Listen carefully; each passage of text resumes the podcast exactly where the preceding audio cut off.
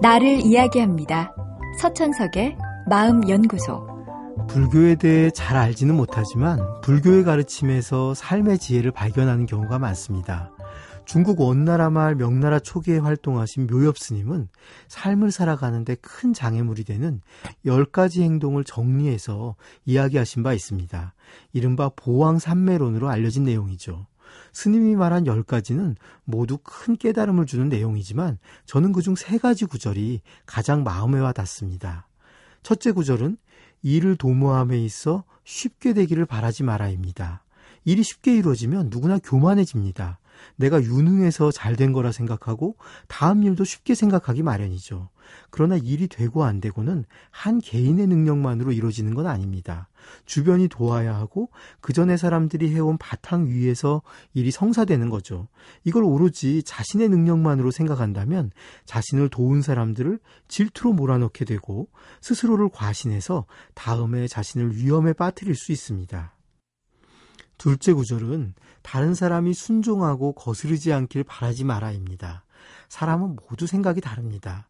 잠시 비슷할 때도 있지만 시간이 지나면 달라지곤 하죠. 따라서 누군가 지금 내 말을 따른다고 해도 곧 내 말을 따르지 않을 가능성이 높습니다. 만약 언제까지나 상대가 내 말을 따르길 기대한다면 실망으로 이어질 따름입니다. 가끔은 남이 자기 말을 듣다가 안 듣는 경우 배신으로 생각하는 분도 보게 됩니다. 하지만 상대가 날 배신한 건 아닙니다. 내 생각에 갇혀 내 어리석음이 나를 배신한 거죠. 셋째 구절은 억울함을 당하여 거듭거듭 밝히려고 하지 말라입니다. 누구나 억울함을 당하면 해명하고 억울한 처지에서 벗어나고 싶습니다. 하지만 묘하게도 해명은 내가 원하는 결과를 가져오지 못하고 오히려 내 마음엔 상대에 대한 원망만 더 쌓일 뿐입니다. 그리고 그 원망은 결국 내 마음을 병들게 합니다. 차라리 세상을 살다 보면 억울한 일은 당하기 마련이고 나 역시 모르는 사이에 남을 억울하게 했을지 모른다고 달래면서 내 마음을 지켜가는 게 좋습니다. 묘엽 스님은 이렇게 억울함을 참고 견디며 상대보다 더 나은 사람이 되려고 노력하는 게 자기를 성장시키는 가장 좋은 수행법이라 하였습니다. 어쩌면 이것이 진정한 복수이고 상대에 대한 승리일지 모르겠습니다. 불교에선 현실을 사바세계라고 합니다. 사바세계란 참고 견디어야 할 세계라는 뜻입니다. 세상 사는 건 내 뜻대로 되지는 않습니다.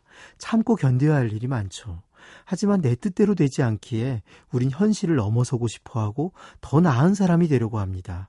그러니 결국 참고 견뎌야 하는 세상이 나를 발전시키는 것이고 장애물이야말로 나의 가장 좋은 친구입니다. 서천석의 마음연구소. 지금까지 정신건강의학과 전문의 서천석이었습니다.